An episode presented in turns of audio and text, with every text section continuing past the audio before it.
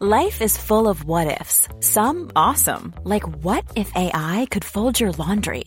And some, well, less awesome, like what if you have unexpected medical costs? United Healthcare can help get you covered with Health Protector Guard fixed indemnity insurance plans. They supplement your primary plan to help you manage out of pocket costs. No deductibles, no enrollment periods, and especially no more what ifs. Visit uh1.com to find the Health Protector Guard plan for you.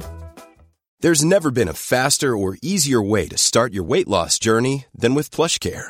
PlushCare accepts most insurance plans and gives you online access to board-certified physicians who can prescribe FDA-approved weight loss medications like Wegovy and Zepbound for those who qualify.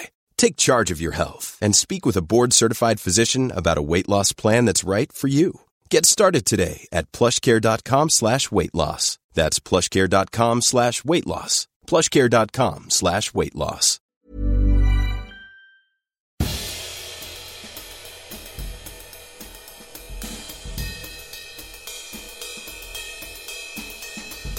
This is Histories of the Unexpected. He's the famous historical adventurer Dr. Sam Willis. And he is Professor Extraordinaire of Early Modern British History at Plymouth University. He is Professor James Daybell. And we are your hosts for Histories of the Unexpected. Each week we discuss a surprising subject oozing with unexpected historical significance, and this week it's the paperclip. Which is all about the Stasi. It's about Big Brother and spying on people. Oh, yes, and puzzle women. Mm, What? Puzzle women. Well, for me, it's about the Norwegian resistance movement in the Second World War.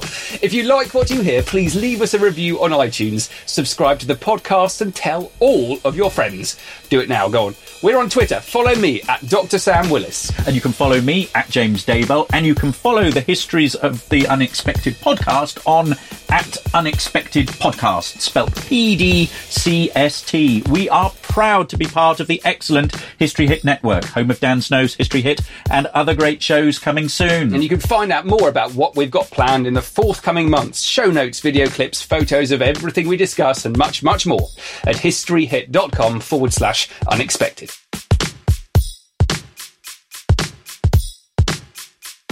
Ladies and gentlemen, welcome to episode 30 of Histories of the Unexpected, where we will be audio Googling through history, exploring the histories of things that you didn't even know had a significant story to tell, like monsters, the chair, or the knife. And we'll be following the links in our minds as we come across them, explaining how simply everything has a history and crucially, how those histories link together in unexpected ways. Who knew, for example, Sam, that the history of the glove, the history of the glove, was in fact all about poisoning at the court of Queen Elizabeth, and that the history of sweat was all to do with slums in New York. Mm. It's about sweatshops, cramped conditions. The man sitting opposite me is the jester of journals. It's Professor James Daybell. Hello, and the man sitting opposite me is the custodian of conundrums. It is Dr. Sam Willis. I'd be a very bad custodian. I just want to put that out there. I lose stuff all the time. Together, we will be piloting you on this uncharted and frankly highly dangerous flight into the past. Each week, one of us takes the lead with a new idea, a new theme. This week, it's your turn. Okay, I have for you the paperclip, and mm-hmm. this is in honour of those very nice people at BBC Radio Devon and the afternoon show who had me on to talk about this podcast series when we first launched. Um, the very nice people in PR at Plymouth University put together a press pack and they bit about the paperclip. Right, the they were obsessed with the paperclip. That's interesting. And they wanted me to talk about nothing but the paperclip, so I would talk about anything else other than the paperclip. But this is specially for BBC Radio Devon. Is that because you think they didn't believe that the paperclip has a history? Exactly. I think so, because it was probably a list of things like demons and monsters and zombies, which Yes. people might assume Yes. have a history, but the and, and, paperclip. and I think they just assumed that being a history professor, I was, you know, just a, an out and out nerd. You know, the history of the train timetable. so, so it actually is the history of the paperclip. Right, Yes. okay, so we're doing the paperclip. so where do you go with the paperclip? Um, it Here we is a are. I have one. one. I have one for you here. All right, let me have one, and then it might This is inspire a, this will inspire. This is a gem paperclip. Oh, that's beautiful. It's a very tiny one. Um? It's much smaller. They come in different sizes, don't they? So for me, the immediate thought is that it's to do with the history of innovation and being able to record that innovation and sort of entrepreneurs making immense fortunes out of something ridiculously simple, but which which is, you know, they're just prevalent in society. I mean, I wonder how many paper clips I've got in my house. I've probably got a hundred, and I don't think I've got any. They're probably everywhere. I have a pot of 5,000 here. And you've got different sizes. Yes. Five That's because they're mixed up. I bought a box of 5,000. I use them all the time. In fact, all the notes that I keep for this podcast series are kept with paper clips. Hmm. So for me, it's about filing. Okay, so you can go to Organising the, the logistical side of things, but um, yeah. So for me, it's patents. It's to do with Ah. the legal side of things and how you can actually prove that invention is yours. Yep, How yep. you can guarantee that you get paid for that invention. It's to do with capitalism, I suppose, isn't it? Mm. If you follow the early Office Museum blog site, Yeah. uh, you will see a very good The what? history, The history early of the Office Museum. The early Office Museum Museum. of the Early Office. yeah, exactly, which is all about stationery. And they have a wonderful webpage, which is about the history of the paperclip. And if you go to that webpage, you can see any number of different sort of styles of paper clips, which I've got That's here cool. in front of me. So the gem is the one that I gave you. Well, have a look at this one of the Okay, so sort of earlier ones just here. struck me offices, right? So they're Yeah. all to do with massive, large scale administration. Yeah. And so, what is the one example of the biggest scale, sort of pre industrial administrative system in the UK? The, the Navy. The Navy. Yep. See where I, it's Yep. the Navy, and actually the history of offices and the history of administration is all to Yep. do with the Navy, particularly in the 17th century. Samuel Pepys, Yep. people like that, who suddenly reformed everything. Real Pepys, the great diarist, I bet. Yeah, so that was all to do with that. So maybe there is a route into my deep knowledge here. I discovered some Samuel Pepys letters, unpublished Samuel Pepys letters, in Devon Record Office. Cool.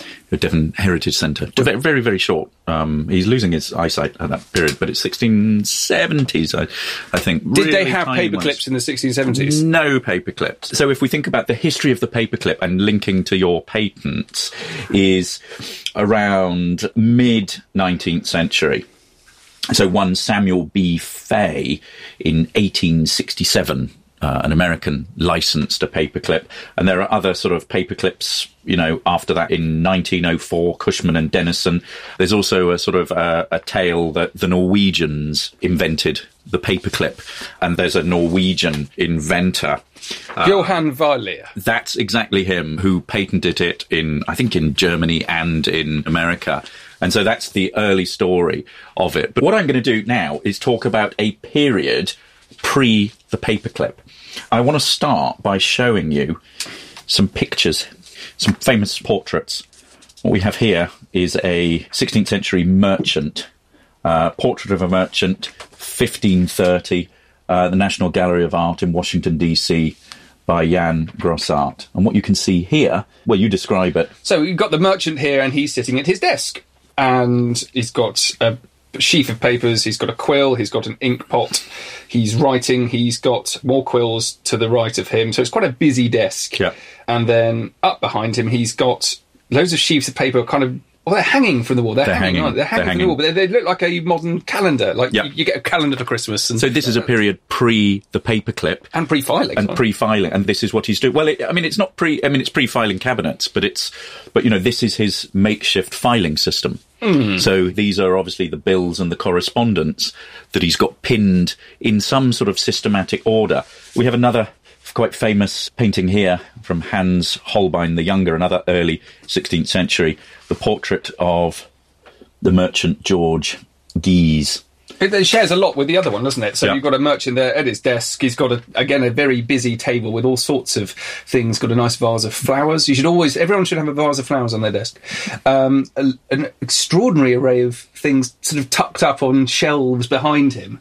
This is brilliant. We should do the history of the study. Yeah. Oh, I lo- oh, I would obsessed with that. I've got all sorts of inventories that document exactly what's in the study. Yes, we And should he, d- note got that down. he's got his letters sort of hooked over bars. Yeah. hasn't he? So what I want to talk about is a period pre the paperclip. So we're talking about the emergence of paper documents, mm. basically, which you can document from the medieval period onwards. But the 16th century is a real time of explosion in terms of the very records that we got that What were they writing on before paper then? So they'd be writing. They'd be writing on tablets. They'd be writing on, you know, on vellum Walls, we've done um, graffiti, On, on haven't we? walls, we've Yeah. done graffiti. But we've got, you know, the need to basically systematize paperwork. So it's about how you impose administrative structures onto society through the use of paper with mm. the rise of literacy. And what you've got here is two merchants who are obviously dealing with masses of paper all the time.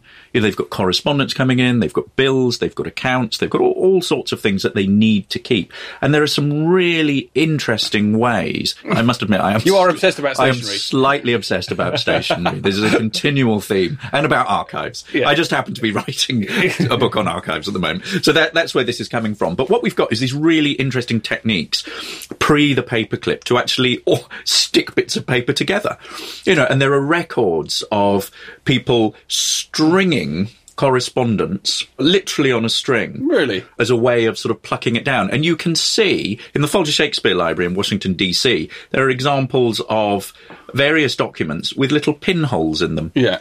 And the pinholes is not just people poking poking pins in, it's where the string would has have gone through sprung up to organise it. So it reminds about... me of Christmas cards, kind of dangled up now. Exactly, exactly. would have looked exactly. like that. I think that actually the important thing is with administrative systems like that is us being able to draw it out and saying once you are dealing with massive massive bodies of paperwork and you work out a system yep. which enables you to, to process that then things like governments things like armies things like navies yep. things like tax yep.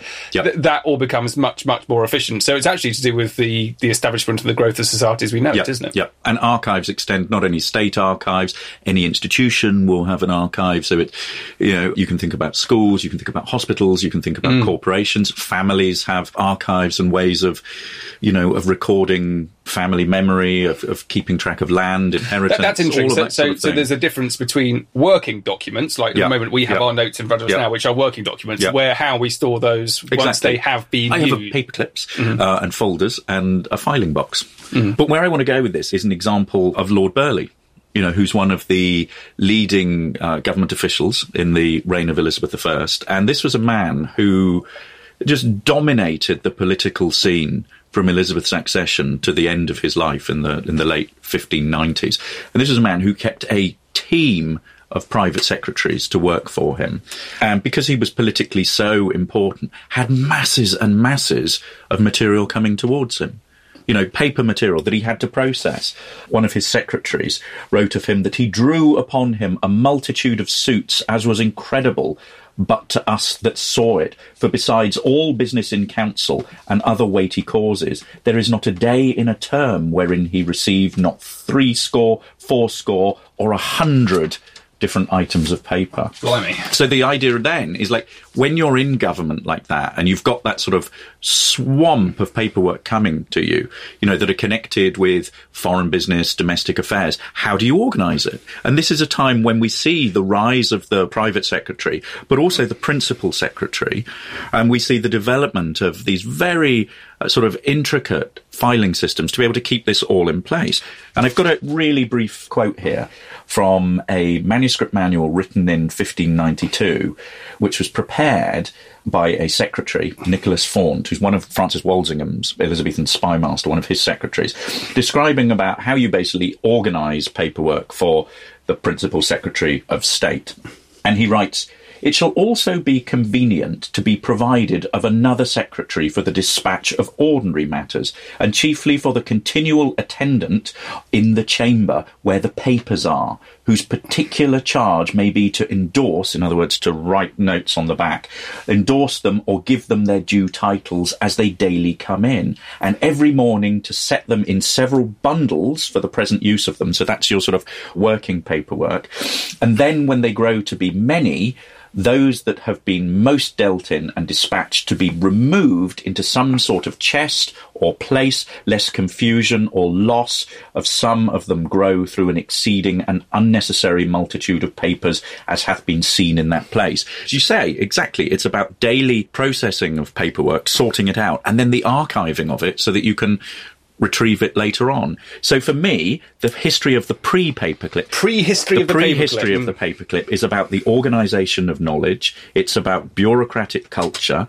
It's about archives. It's about how you organise knowledge and materials, how you and, organise and, the, your, and the value paperwork. of that. Yeah. So it's why the Secretary of the Navy was yeah. paid more than the First Lord of the Admiralty. Yeah, that, Sec- that's the, a great fact. The Secretary is something that we should also do.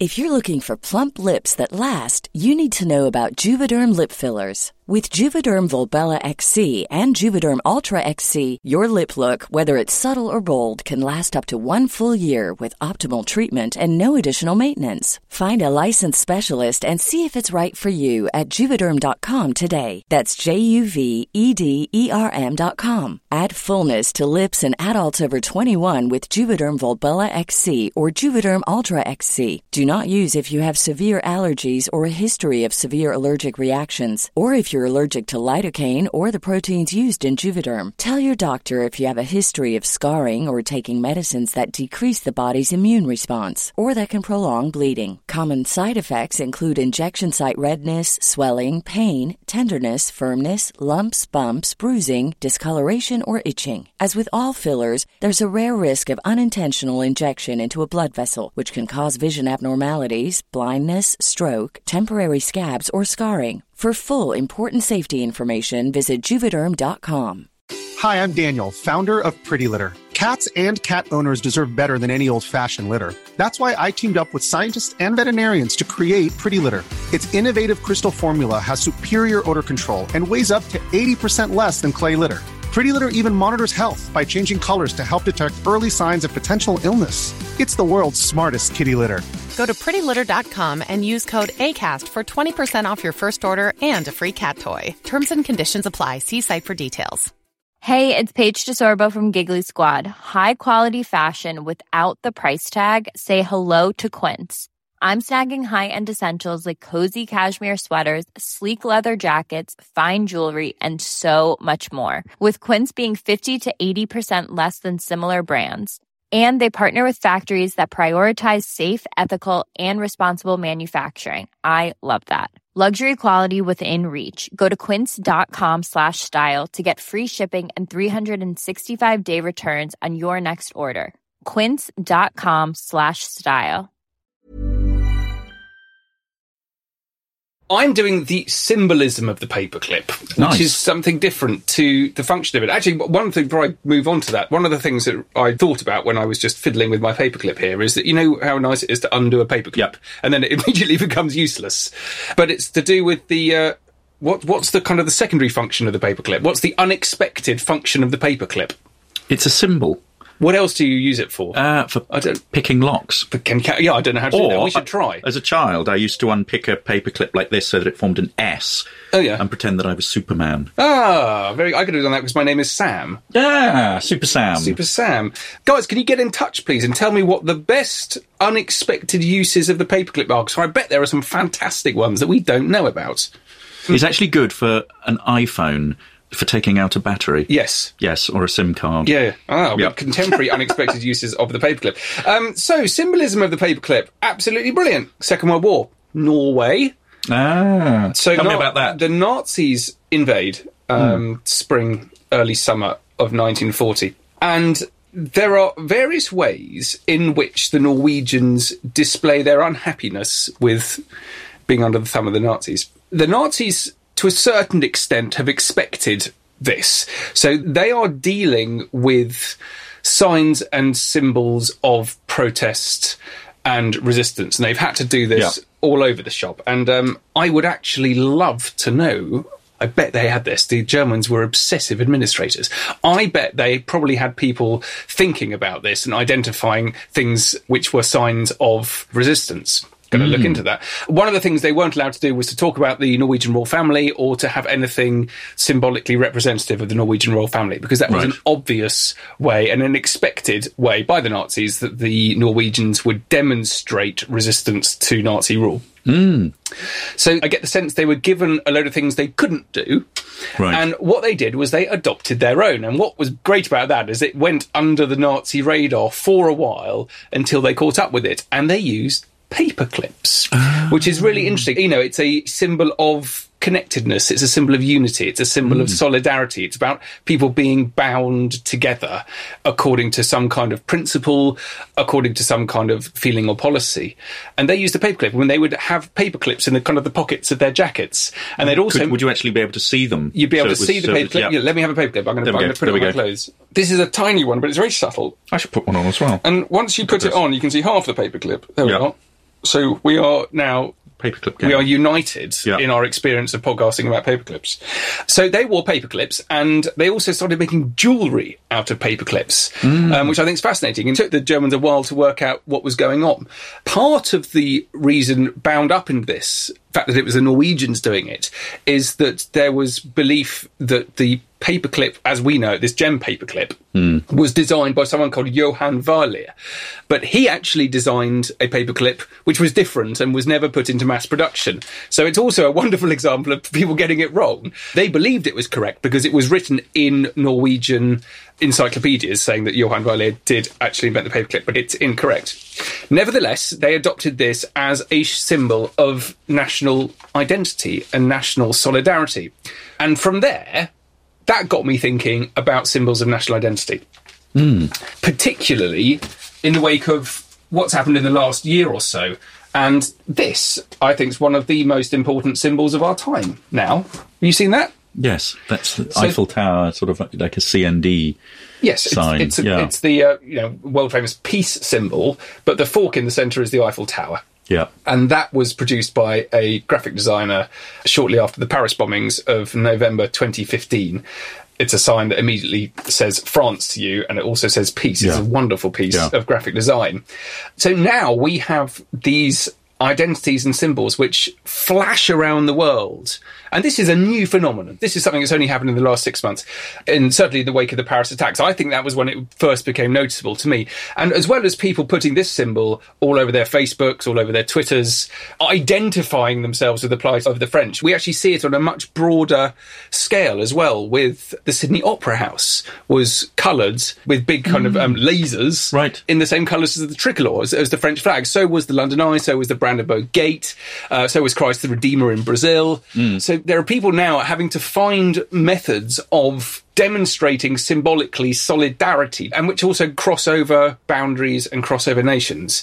And so for me, that little paperclip leads us onto all sorts of things. And of course, with everything that we do in the histories of the unexpected, there is an amazing history to it. So this idea of using images like that to talk about French national identity in the aftermath of the 2015 bombings, that's a new thing. Others have histories as well. This one is the most notable one. And everyone who's just watched the Olympics from Brazil, we have a rather gorgeous lady here in a Brazilian samba outfit. Goodness me, that's incredible. She's She's a dancing sunflower. she's a dancing. That's what I was grasping for. Yes, a, dan- a dancing sunflower. Say what you see, James. Don't She- panic. She's a, she's a dancing sunflower. Yes. What's that about? I know I was thinking as well when I was watching all of the kind of the you know the pre-show for the Olympics and the post-show for the Olympics. What the hell is going on in Brazil? It's the only place it happens. It's the history of the paperclip. It's the history of the paperclip. Brazilian samba is the history of the paperclip. It is the key to unlocking what's going on there. I know I only use it as a slightly off the wall, ridiculous example, but samba is a key symbol, the, both the music and the dance of Brazil, but not only of Brazil, of Rio, the city in particular. And that didn't just come out of nowhere. Hmm. It's an early 20th century thing that happened, and it's a phenomenon that appeared, and it's massively complex, and it's all to do with Brazilian music, it's all to do with origins of Brazil, it's all to do with race, and also their passion for culture, and also all to do with extreme political uncertainty, identity within Brazil in the hmm. early 20th century. Hmm. It's a very disparate nation, politically and culturally, and out of this kind of chaos came samba and it did unite people, and it is now used as a symbol So, of so, Brazil and so, Brazilian it- so culture. it's a sort of cultural paperclip. It is a cultural uniting paperclip. people. Let me take you back to your symbolism of the Norwegian use of the paperclip. It's very similar to what we see in a post-Brexit landscape where people are wearing safety pins. Okay, You know, people were wearing safety pins after all the sort of racist attacks and violence, you know, that was leading up to the Brexit vote and post it. Maybe it's sort of decreased now, but it was certainly something in those few weeks afterwards. You know, people were wandering around with safety pins to say, you know, that effectively we are united. We are not going to let this kind of, you know, xenophobic, racist behaviour happen. Hmm. It's cheap. And it's innocuous. Everyone has them, you know, rather like the sort of, you know, the breast cancer pins Yeah. that people would have. Well, one of the interesting things about the paperclip demonstrations in Nazi Norway was that one of the first mass demonstrations happened at university. It was non-violent. and it was cheap. And that links us to the wonderful history of student demonstrations. Doesn't it? It does, but Yeah. we're not going down. No, the no, route. down. We're not going down Okay. the route of student demonstrations, but it does. I went we to my first we should big do demonstration the other day. uh, I'd never been to one before. You Um, did? I was filming in Birmingham. What were they demonstrating? They were demonstrating against the Tory conference. The Tory Right. um, conference was, was was held in Birmingham, and they were. It was really interesting. Okay, so the So we are going down the route of student demonstration. very demonstrations. briefly, briefly, it yes. wasn't students. It was all sorts of people, but it was an anti-austerity march. Right. That's what it was advertised by. There were thousands of people there, but it kind of got hijacked by all of the various groups that disliked the Tory government for their various reasons. So rather than it being an anti-austerity march, there were people campaigning for I, I don't know. I, I can probably think of 10 or 15 different things. It was one of the most chaotic, unsolidarity displays of misery and unhappiness with the government I'd ever seen. It was really, really interesting. It was supposed to be about one thing and it wasn't. It was about 20. Goodness me. So the I always assumed Student- I always demonstrations. assumed that demonstrations were actually quite focused and about one thing. No, no, but, no, no. But really, not. That is no, not the case. People flock towards it for their own Yeah. their own purposes. Historically, that has happened. We should But do. when I was there, it really lo- the power of it was completely lost because Yeah. it was so fractured. yeah. Although the group, the crowd, that's something we should do. The history of the crowd. but no one seemed to know what they were demonstrating against. So I was, there was one people shouting against austerity, someone shouting against the NHS, someone shouting about jobs in the north, and um, in terms of its power, it completely lost it because there was nothing to do with unity uh, there. But that's all to do with the history of leadership and actually someone being able to join these people Galvanise together. these people. We've Yeah. gone way off topic. We have gone way off topic. I'm bringing us back Very to, briefly. to paper clips. Before we went off on that tangent, I was connecting to the Norwegian symbolic use of paper clips and talked about the safety pin as a sort of an anti-racism Yes. badge, and then the use of paper clips by Whitwell Middle School in Tennessee. There was a, the paperclip project where a teacher had a very good idea of teaching them about the Holocaust and basically got them to go around and collect loads and loads of paperclips because she'd heard that um, Nazi Germany was being protested against by the Norwegians because of these paperclips um, and it was all about the Holocaust. I mean, quite incorrect historically, um, but it certainly meant something to that group of you know, of school children. But I want to take us on a slightly different tangent, but connected to what we've been talking about. You know, we've been talking about Nazi Germany. I want to talk about Germany post World War II and the Stasi. Mm. And the activities of the Stasi, which was filmed in a wonderful film called The Lives of Others. And in East Germany, the Stasi were the Ministry for State Security. And this is a bit like Big Brother. The attempt was to know everything about everyone. This was about a surveillance state. And at its height, the Stasi had something like 90,000 full-time employees, you know, who were basically keeping tabs on people through reading their mail, videoing them, you know, audio, extortion, bribery. I mean, it was absolutely immense. It was these. Ha- these Hasn't sort of- MI5 been doing this? Been tenta- reading the paper. It has. it's the um, modern equivalent. probably listening to us now as, Yeah. as we say this. We have to be careful. But these tentacles of the state that are out there. So this is about bureaucracy. It's about keeping tabs on people. Mm. But where I want to go with this is here. Post the Berlin Wall coming down in the 80s, there was a shredding of all evidence. Wow. Okay, so what do you describe there? You've got a photograph that I'm showing you. There's a uh, a lady in front of loads of boxes of fragments of paper Yeah. in, in in a room full of boxes, which I presume are all full of fragments of paper. That's all I can tell you about that. Yeah. It looks like someone's dealing with, you, you know, occasionally they find. Ancient, ancient papyrus manuscripts, and they're in a Yes. thousand different pieces. It looks like the kind of fragments of that. This is it. They are puzzles. This is a puzzle woman. Hmm. I want to be a puzzle the, man. the puzzle man. So basically, what this is, post reunification, the government has basically kept employees working in these archives to deal with the requests of German people to see the records of them from the time of the Stasi. And this puzzle woman is basically what you see here is there are lots of different boxes, as you've said, almost like a jigsaw puzzle. And what she is doing is basically putting the documents back together. No. So that, yeah, so that people can read them. There have been, apparently, since 1991, almost 3 million requests.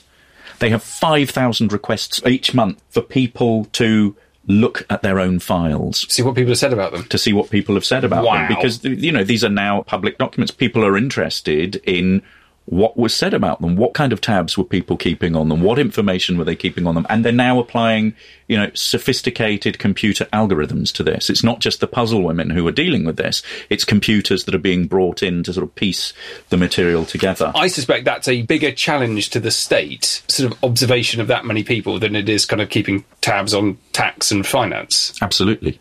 It's that kind of state you know where people are being mm. observed all the time So the history so of ingrained paper, in- is to do with the history of paranoia. And Yeah. people Yeah. being right to be paranoid. Everyone, you should be right to be paranoid. Yeah. Everyone's watching. Yeah.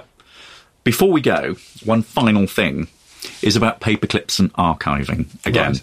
When you work in the archives, one of the most annoying things for me and one of the most annoying things for archivists is finding rusty paperclips. Yep.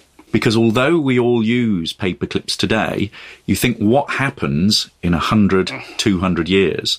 You know, those paper clips rust and that rust is passed to the, the paper and it damages the paper. So I have here a set of instructions from a pamphlet produced by the Government Standards Agency on preservation of archive professionals, mm-hmm. which talks about exactly how you should treat paperclips. Paperclips are a very bad thing.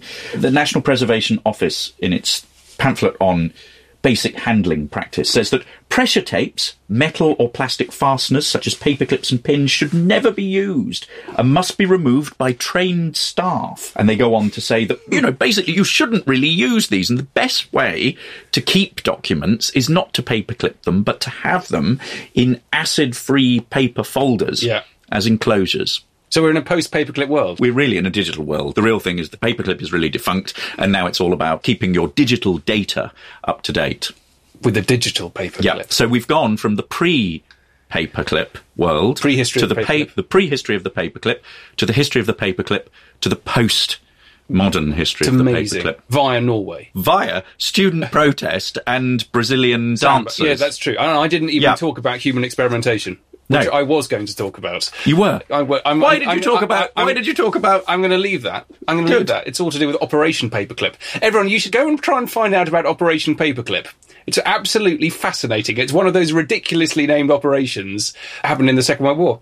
I shall shuffle my papers now and put my paperclips back in order. Everyone, do get in touch with us. Tell us about your paperclip histories and come up with ideas for future shows. As always, you are the most important and you are the third member of this podcast. So don't forget us. We want to hear from you. Fantastic. Thanks for listening. Bye bye. Bye. If you enjoy this podcast and you like learning about the past, check out my latest venture. It's called History Masterclass, and it's a new type of historical event where you can actually learn in person from the best historians around today in unique and stunning historical locations. You can find out more at thehistorymasterclass.com and follow on Facebook and Hi, I'm Daniel, founder of Pretty Litter. Cats and cat owners deserve better than any old fashioned litter. That's why I teamed up with scientists and veterinarians to create Pretty Litter. Its innovative crystal formula has superior odor control and weighs up to 80% less than clay litter. Pretty Litter even monitors health by changing colors to help detect early signs of potential illness. It's the world's smartest kitty litter. Go to prettylitter.com and use code ACAST for 20% off your first order and a free cat toy. Terms and conditions apply. See site for details. Twitter at the History MC.